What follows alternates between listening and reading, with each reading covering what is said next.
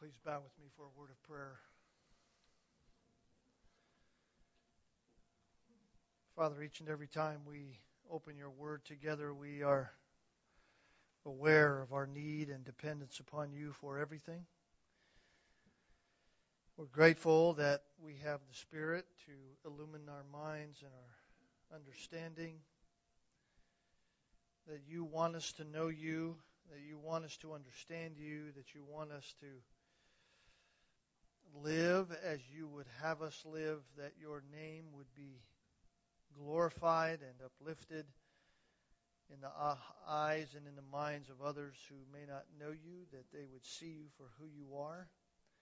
You have left, left us here for a time to be a reflection of your glory, and we want to be faithful in that, Lord. So teach us tonight as we think about your word, as you Show us yourself. Help us to understand these things that we might be faithful children of yours. That your name would be uplifted, that your Son would be glorified, and ultimately that you would be glorified. So we pray these things in his name. Amen. Well, I want us to take our Bibles tonight again and turn to John chapter 13. John chapter 13. I want to begin once again by reading a significant portion of this text for us. And I was thinking about that initially, that some of you may want to know why we do that. I do that for a couple of reasons, oftentimes when I begin to preach, reading the text first. For one reason, it helps us get our minds on track as to what we are about to study. We have been away from this text for some time, the very least several hours, at the very most several days. And so we need a short time to just reacquaint ourselves with what is here. So reading it gets us reoriented to that. But also I read it because there's no better tool in the divine arsenal of God for shaping our minds than simply just allowing the Word of God to be heard out loud. Uh, Paul said to Timothy uh, in his ministry that when Timothy was to be left on the scene after Paul was gone, that he should make it a priority within his pastoral ministry to uh, read the scriptures, to give attention to the public reading of scriptures and to exhortation and teaching. 1 Timothy chapter 4 says. All of us know faith comes by hearing, hearing by the Word of God. And so it's with that in mind that I read the Scriptures to us as we begin our time of study together when we come together to open the Word of God. So if you have your Bibles open to John chapter 13, I want to read for us again uh, this portion of Scripture that we were in last time so that we can be reacquainted and allow God to speak to us. Now, before the feast of the Passover, Jesus knowing that his hour had come that he should depart out of this world to the Father, having loved his own who were in the world, he loved them to the end. And during supper, the devil, having already put into the heart of Judas Iscariot, the son of Simon, to betray him, Jesus, knowing that the Father had given all things into his hands and that he had come forth from God and was going back to God, rose from supper and laid aside his garments, and taking his towel, he girded himself about. And then he poured water into a basin, and began to wash the disciples' feet, and to wipe them with the towel with which he was girded. And so he came to Simon Peter, and he said to him, Lord, do you wash my feet? And Jesus answered and said to him, What I do you do not realize now, but you shall understand hereafter. Peter said to him, Never shall you wash my feet. And Jesus answered him, If I do not wash you, you have no part with me. So Simon Peter said to him, Lord, not my feet only then, but also my hands and my head. And Jesus said to him, He who has bathed needs only to wash his feet, but is completely clean, and you are clean, but not all. For he knew the one who was betraying him. For this reason he said, Not all of you are clean. And so, when he had washed their feet and taken his garments and reclined at the, again at the table, he said to them, Do you know what I have done to you? You call me teacher and Lord, and you are right, for so I am. If I then, the Lord and the teacher, washed your feet, you also ought to wash one another's feet. For I gave you an example that you also should do as I did to you. Truly, truly, I say to you, a slave is not greater than his master, neither is one who is sent greater than the one who sent him. If you know these things, you are blessed if you do them. I do not speak of all of you. I know the ones I have chosen, but it is that the scripture may be fulfilled. He who eats my bread and lifted up his, has lifted up his heel against me. And from now on, I'm telling you before it comes to pass, so that when it does occur, you may believe that I am. Truly, truly, I say to you, he who receives whomever I send receives me, and he who receives me receives him who sent me. If you were here last Sunday evening, you'll remember that I said this section of John's Gospel, chapter 13 through chapter 17, is strictly for us as God's children for the believer. Not that someone couldn't glean principles from it in a general sense and try to apply those things to their life, albeit not unto salvation or not from a heart that would in honor to God. But these are words for God's children, those who know God through a personal relationship with Jesus Christ, and we need to pay extreme close attention to what is said because these are words for those who were in the world. These are the ones who were in the world. He loved his own who were in the world. Paul tells us in Ephesians chapter 2 that we were all by nature children of wrath. He goes on to say that although that was our condition, because of God's mercy, he bestowed on us his love in Christ. Although God loves all men, as I said last Lord's Day, in some ways he loves his own in a very special way. So, as I said last time, the primary message of this section here is for Christians, and as Christians, we can have true and lasting peace in fact, we have peace, as we learned this morning. We have a condition of peace, and Jesus will say to his disciples here, and he's saying to us, My peace I give you. We have lasting peace no matter what is taking place in life, but that kind of peace comes from understanding the love of God, exercising it in our lives. And so the driving theme of chapters 13 through 17 is this grand theme of love. In fact, Jesus says in verse 34 and 35 of this very chapter, A new commandment I give you, that you love one another. It wasn't a new thing in the sense that they never heard that reality, never heard God say, love someone else. But you're going to love like I love. That you love one another even as I loved you. That you also love one another. Why? Because this is your testimony. By this all men will know that you are my disciples if you have love for one another. So it is the characteristic of one who is a true disciple of Jesus Christ. This exercising and this living out and this action of love. And it is because of God's love that we can do that, and it's because of God's love for us that we have, in fact, peace with God. Because of God's love, because of the peace that we have with God, we can have peace in whatever circumstance of life we're in. And so Christ, you notice here in this chapter, on the night before his death, spends his time teaching those who were his own about love.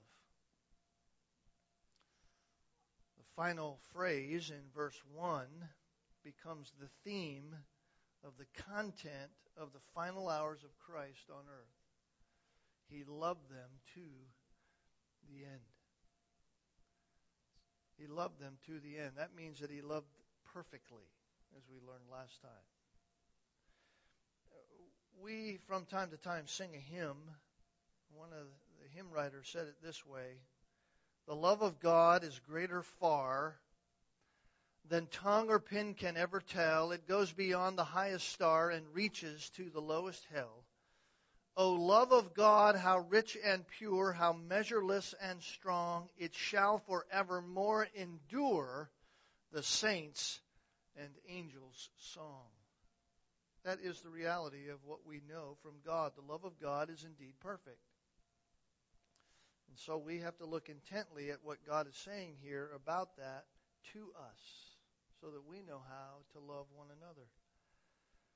And over the next several times we're together, I want us to examine Christ's teaching on love. And I want us to examine it from several different uh, vantage points, if you will. I'll just list the ones that, that I see here in chapter 13, and I'll give us more as we move on through 14, 15, 16, 17. But for us to understand this love and how it works itself out in our lives, or how it ought to be working itself out in our lives, we, we're going to see love these, from these four vantage points. We're going to see, first of all, love demonstrated. Love demonstrated, verses 2 through 11. Then we're going to see love explained. Love explained, verses 12 through 20. And then third, we're going to see in chapter 13, love spurned. Love spurned, verses 21 to 30. And then finally, love commanded, verses 31 to 38. So these are the vantage points, at least from the start. We're going to get this reality of Jesus' love and what it ought to be and mean for us. These are the four headings demonstrated, explained, spurned, and commanded. Now, just a side note, and just to show you the importance of that topic to Christ throughout John's record of his life on this earth. You may be interested to know that the word love is mentioned 219 times in the entire New Testament. You may have not counted those at some point, but that's how many there are. I have a nice little computer program. I can type that in, and it tells me exactly how many times that word is used. So don't think I'm really smart to spend time just counting every page. The only only 30 times, however, is it found in the Gospel of John. So 219 times the entire New Testament, 30 times here in the Gospel of John. And you may ask, well, what is the significance of that then? Why is that so significant? Because of those 30 times that it's found in the Gospel of John, 20 of the 30 times is found right here in chapter 13 through 17. So you have 21 chapters of the Gospel of John, 30 times the word of love is, and in all of the other chapters, other than 13 through 17, it's only listed 10 times. 20 times is right here in chapter 13 through 17. Now, just by way of comparison, it's only mentioned 27 times in all of the other three Gospels put together. And just when you thought you might find it mentioned most, in the place where we tend to run most when we think about love, which is 1 Corinthians chapter 13.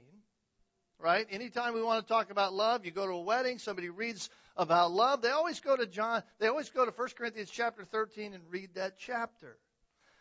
But it's only mentioned by Paul 16 times in the entire book of 1 Corinthians. In fact, the place that we find this subject mentioned most is not in the Gospels at all. It is not in the Pauline epistles at all. It's not mentioned most in the book of Hebrews or the book of James or the books of 1st and 2nd Peter. The place that you find it the most is in a very small epistle that John wrote, 1st John. It's mentioned 36 times in 1st John, and there's only 105 verses in that book. And the question that comes to mind is why does John speak so much about love in that book? Listen, you want to show somebody what love looks like? Don't go to 1 Corinthians, go to 1 John.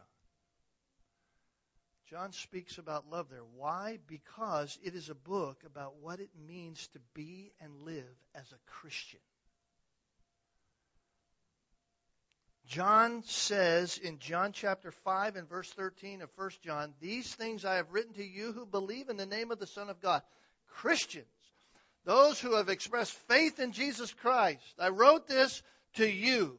And I want you to know something. I wrote it so that you might know that you have eternal life. So I wrote it so that you might be seated and, and settled in your assurance in your faith in Jesus Christ. That's one point and that you may continue to believe in the name of the Son of God. And John, throughout the book, writes about love. So, this is the whole point. Successful living in the Christian life and proof that one is truly a son of the Master is seen in action. It's seen in love. This is why Christ focuses his final words, I believe, to those who would carry on after he's physically gone. This is the foundation of the church. This is the men whom he chose. These are those who, who the church, uh, upon Christ and the testimony of Christ, will be built. He wants them to understand this reality of love and what it looks like in life. So that's what I want us to see as we look at this. So let's begin to see then this love demonstrated. Demonstrated. It has been said, we hear it all the times, actions speak louder than words. And that may be mostly true.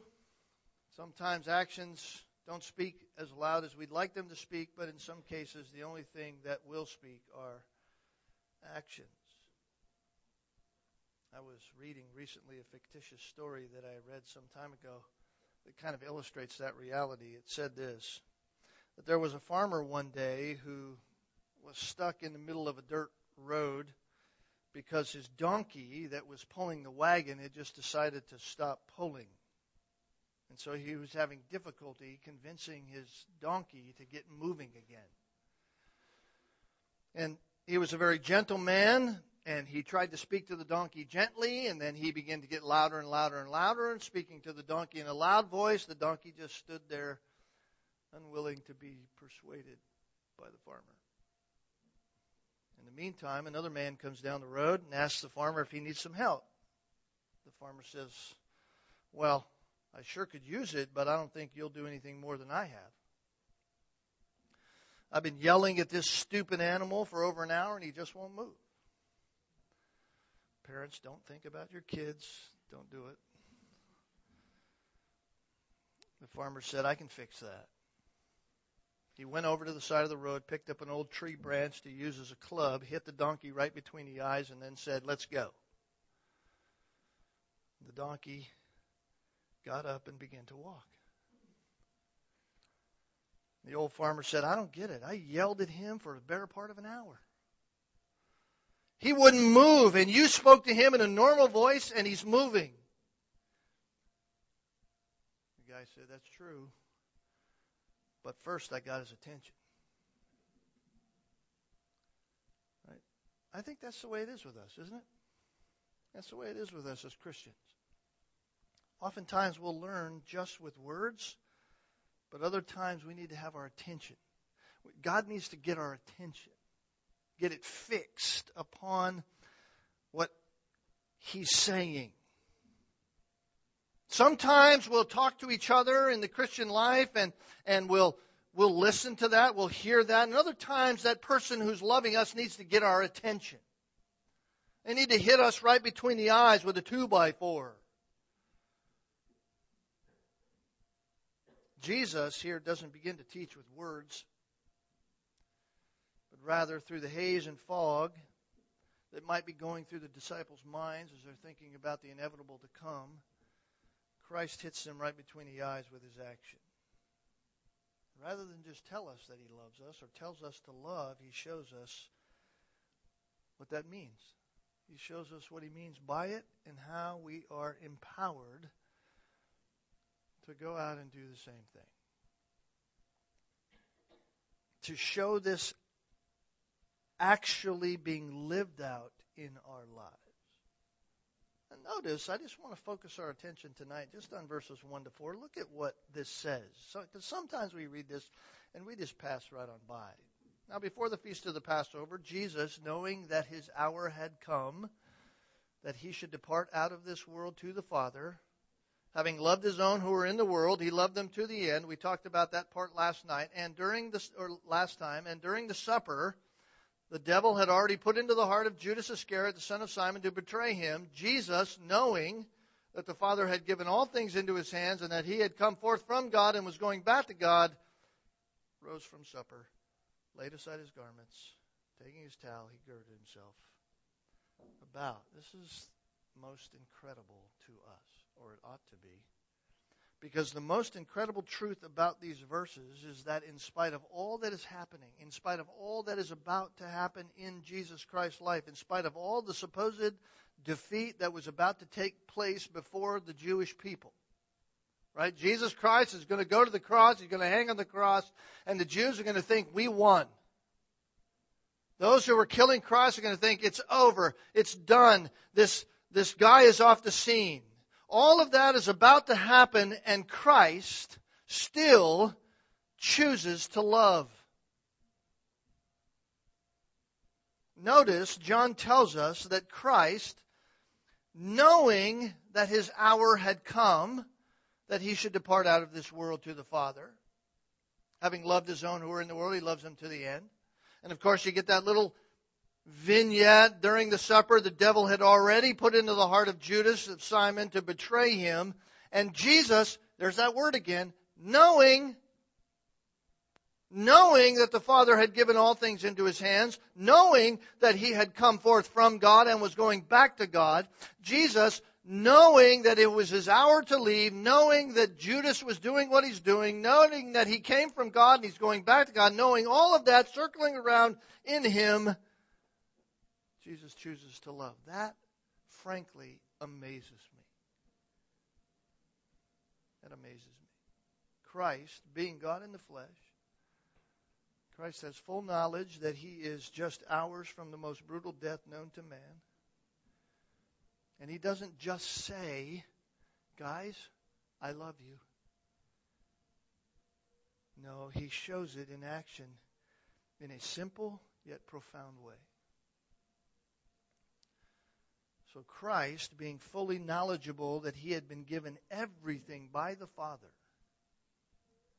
all power, all dominion, all the hosts of heaven at his disposal. He could call them at any moment, the power to give, the power to take. And yet he loves in action. You see, I believe that's the two by four right between our eyes. That's the two by four that ought to get our attention when you read this text. Christ wants to teach us about love. But first, he needs to get our attention. And so John says, listen, Christ's love is first demonstrated through the foundation of knowledge. Christ knew much more than you could ever know by way of his knowledge of what is to come and his omniscience to know because he is God. So he's not meaning erudite knowledge in the sense of some intellectual reality that might puff Jesus up. This is not what John is saying. What John is saying is that Jesus had knowledge which came through experience. Jesus knows because of his experience that his hour is coming. He knows because of experience that he had been given all things into his hands. He knew by way of experience that he had come forth from God and was going back to God. The knowledge that John is speaking about is Jesus being God. Jesus being God. Every one of those phrases indicates that reality. Jesus knows everything. Jesus Christ is God, and because He's God, He knew these things in the past, and He knew they would have continuing results in time.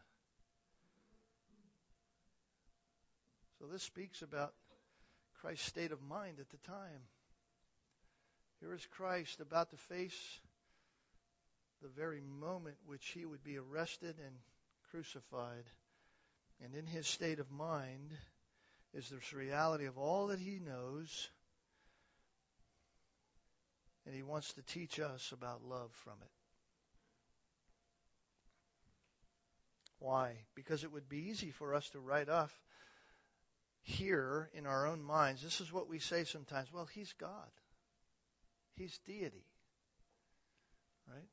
We say, well, he could do this kind of love in this way with all of that facing him in that moment of time in the worst day of his life, uh, other than the day which come, which is coming. He's facing this. He knows it's coming. It, it, he's God. It's any wonder that he would reach out and love his own. And that would be a fine excuse for us until you read verse 15. For I gave you an example that you also should do as I did to you. It would be nice for us to say, well, Jesus, of course you're God, so you, of course you knew those things. Of course you had this experiential knowledge of the trouble to come, that what might come into your life was going to be very difficult in those moments, but you're God after all. No wonder you did this thing. You're supernaturally overcoming all of that.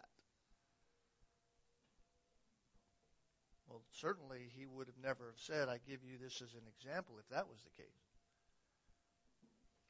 You see, we cannot just simply sweep this aspect of, of the mindset of Jesus Christ under our own little theological framework and hide it there and just say he was God and in essence don't expect that of me when the difficult days come for me, when life gets struggling for me, don't expect me at all to love others like you've loved. Don't expect that of me. Well, that's not what we can say. He was and is our example.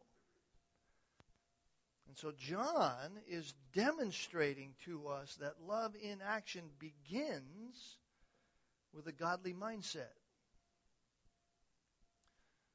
with the things we know about God with the things we know about our condition in Christ, with our understanding of all of those things. In fact, is this not what Romans chapter 12 says? To renew your mind, to not let yourself be conformed to the to the ways of the world, to the thinking of the world, to the system of the world, but have yourself transformed by the renewing of your mind. Jesus Christ is our example. So John is demonstrating that. Christ like love is a demonstration of what we truly believe concerning God. Did you hear that? Christ like love is a demonstration of what we truly believe concerning God. When we don't love each other, then we don't truly understand what Jesus Christ has accomplished for us. Because even though Jesus knew, and even though Jesus knew divinely and yet fully from a human perspective that his hour was, was numbered on this earth, he continues to love. Even though he knew divinely what no one else at that table knew. He knew sitting there at the table was Judas. He knew intimately that he was the one who was going to betray him. Jesus knew that. Jesus was the one, by the way, who would have dispatched Satan himself to go and enter into Judas as the Creator God.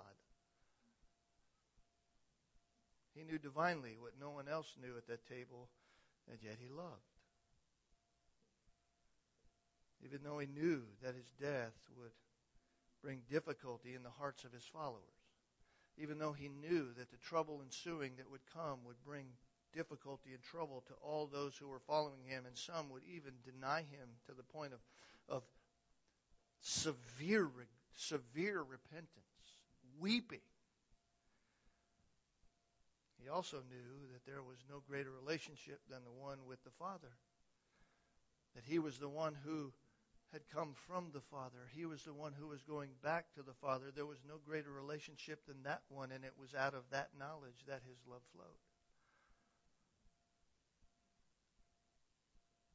In fact, in John 17, he, he says that I, I, I want them, Father, to know the kind of relationship that you and I have. I want my own to know the love relationship that we have because they I want them to be in that. I go over to Hebrews chapter 12 for a moment. The writer of Hebrews says this about our Savior.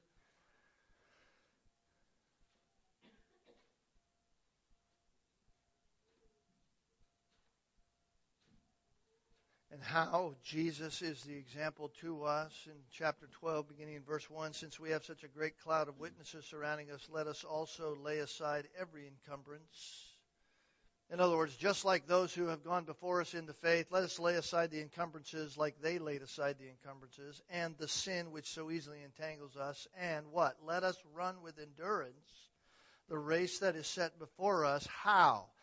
Fixing our eyes on Jesus what is the description of Jesus? He is the author and perfecter of faith.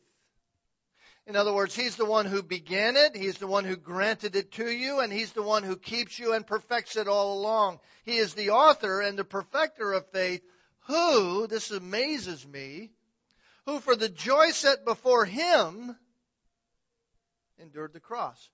Jesus is sitting there in John chapter 13 with the disciples, knowing that his hour has come, knowing that Judas was going to betray him, knowing that he had left the Father, and knowing that he was going back to the Father. And the writer of Hebrews says he describes that as a joy. The joy that's set before him. He endures the cross, despises the shame, and has sat down at the right hand of the throne of God. Consider him. You want to love the same way. You want to be like Christ. You want to fulfill what Jesus commands in John 13, verse 34 and 35. Then consider him who has endured such hostility by sinners against himself, so that you may not grow weary and lose heart.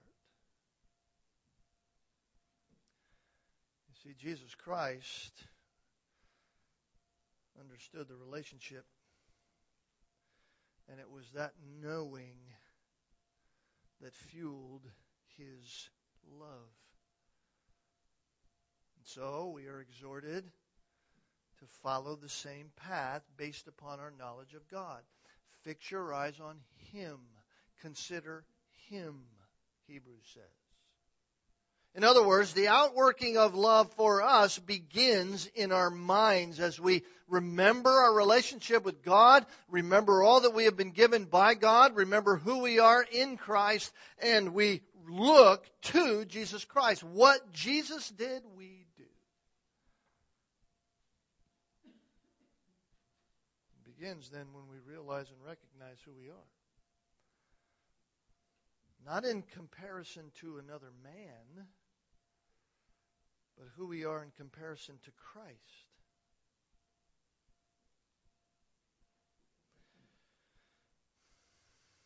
Here's how Paul says it Philippians chapter 2. Very familiar passage to us. Paul encouraging the Philippian believers how they could love one another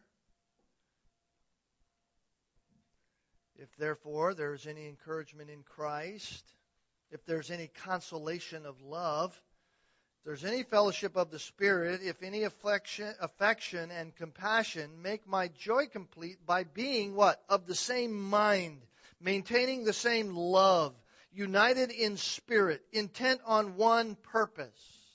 In other words, be like minded in your thinking about Jesus Christ and who He is and all that you have in Him and drive in that direction and do nothing from selfish or empty conceit. Do nothing for yourself and only for yourself. But, that but there is a strong contrast in the original language. It is a strong adversative. but with humility of mind. You see that? Starts in your mind. You're never going to be humble in action until you're first humble in your mind before God. You start there. Voluntary submission. That's what humility is. A voluntary submission in your own mind. You know who you are. Let each of you regard one another as more important than himself. And do not look out for your own personal interests, but also the interests of others. Well, how do I do that? Have this attitude in yourselves, which was also in Christ Jesus. What attitude was that? Well, although he existed in the form of God, John 13 says, he knew he was from God and he knew he was going back to God. He existed in the form of God, but he didn't regard that something to be held on to in and of his own self. He emptied himself. That emptying was a taking on. He took on the form of a bondservant and was made in the likeness of men. He, he emptied himself. It, it, the self emptying was a, was a self taking on of humanity. And he humbled himself by becoming obedient to the point of death even death on the cross. So his Father highly exalts him, bestows upon him the name which is above every name, so that at the name of Jesus every knee should bow in heaven, on earth, and under the earth. You see, this is where the demonstration of love begins. It begins with us looking into the face of Christ. It begins with us here in John chapter 13 and seeing who Jesus Christ was and who he's, what he's facing and what he knows in a, in a perfect knowledge, and yet he still removes himself, rises from supper, and lays aside his garments and takes a towel and girds himself like he's the servant of the house.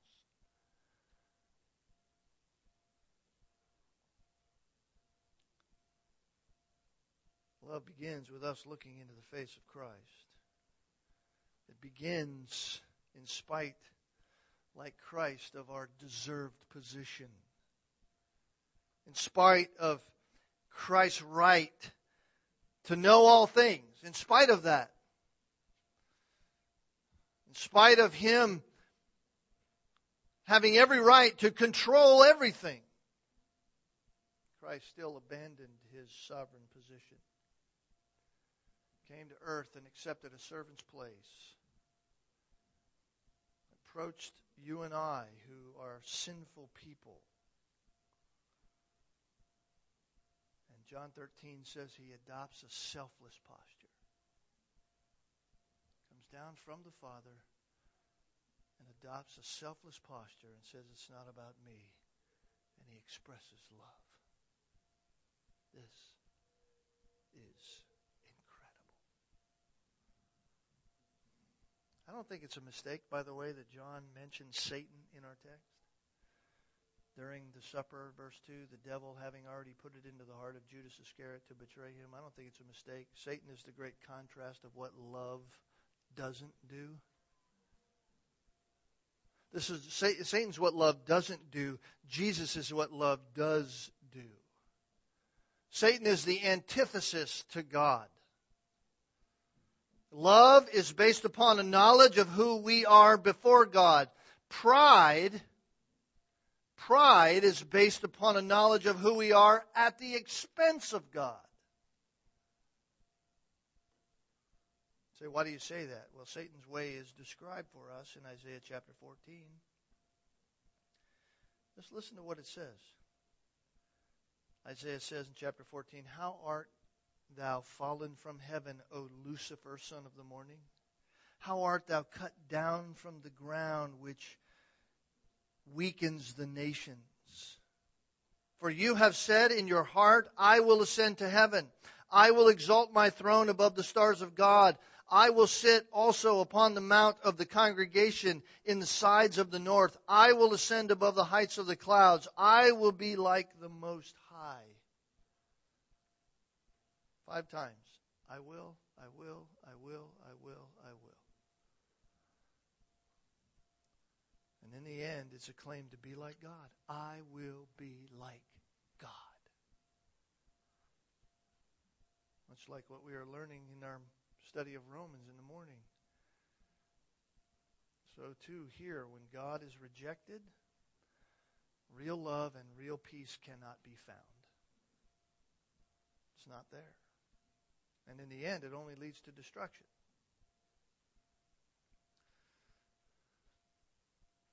It says in Isaiah, in verse 15 of that chapter, you shall, yet you shall be brought down to Sheol, to the lowest depths of the pit. In the end, that's the place, the place of destruction. In other words, you may think you are doing what is right.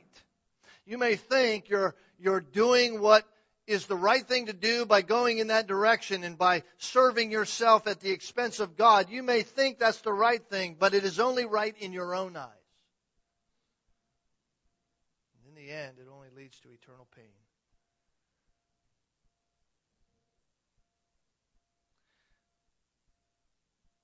I was thinking about this passage in light of conflicts that we find ourselves in so much in society and life. What would happen? I cannot help but think of the reformation that would take place within a relationship if this principle were applied. I cannot help but think what would take place between two individuals and someone may say, well, I'm going to be taken advantage of if I'm going to do that. Maybe, maybe I'm not going to get what I want in life. Maybe the desires of my life will not, will not come to fruition.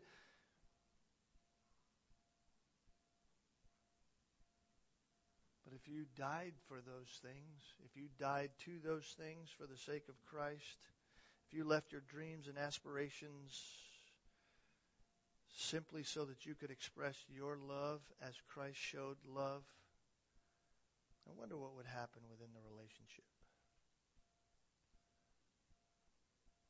I wonder what would happen by way of reconciliation in families in our society, in Christian homes that have been torn apart because someone refused to yield themselves before God. Someone refused to get up and lay aside their own things and take on a servant's place. But rather, instead, they took up the way of Satan and exalted themselves. Didn't entrust themselves to the Father, didn't look to Christ, who works all things according to his will and his pleasure. I wonder about that transforming effect that would take place within the body of Christ if we would lovingly serve one another like that.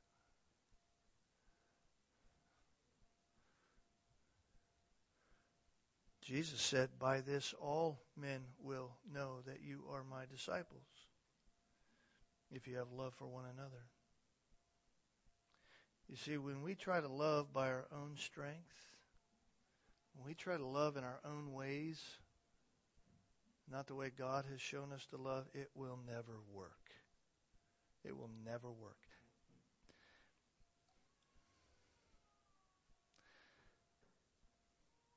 Luke tells us in Luke 22 that while all this was going on in the upper room, that there was a dispute going on between the disciples.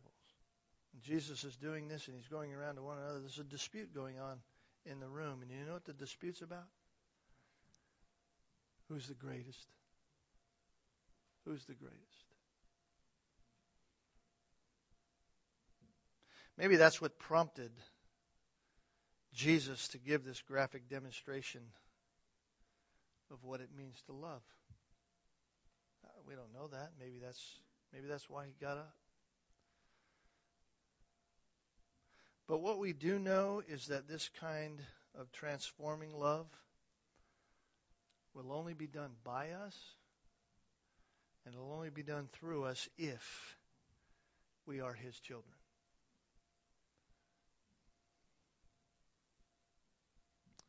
This is the expression of those who know Christ. Because Jesus says, If you love me, you will keep my commandments.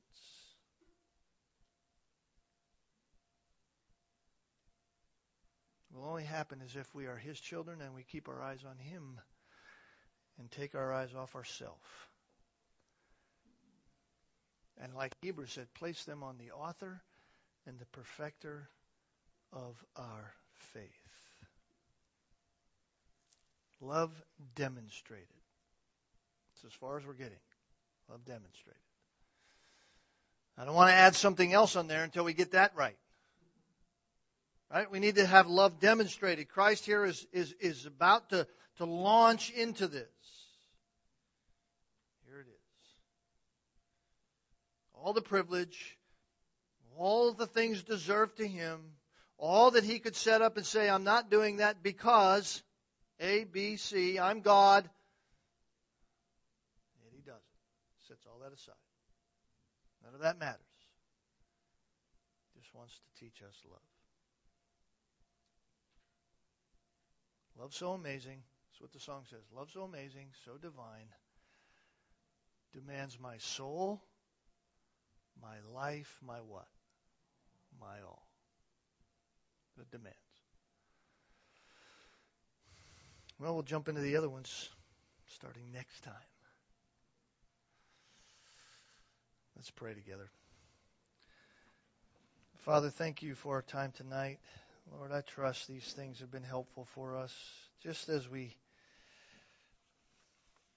really scratch the surface and begin to see the the plant break through the surface, if you will. Lord, help us look intently in these things and see the expression of Jesus Christ on our behalf so that we might express love the same way. Whether that means serving someone or whether that means rebuking and exhorting, how, whatever that means, the expression of love that you show us here is a monumental changer if we would just do it. Lord, help us to do that by your grace. Help us not to look to ourselves, but always look to your word, to apply it to our own lives as we are loving others.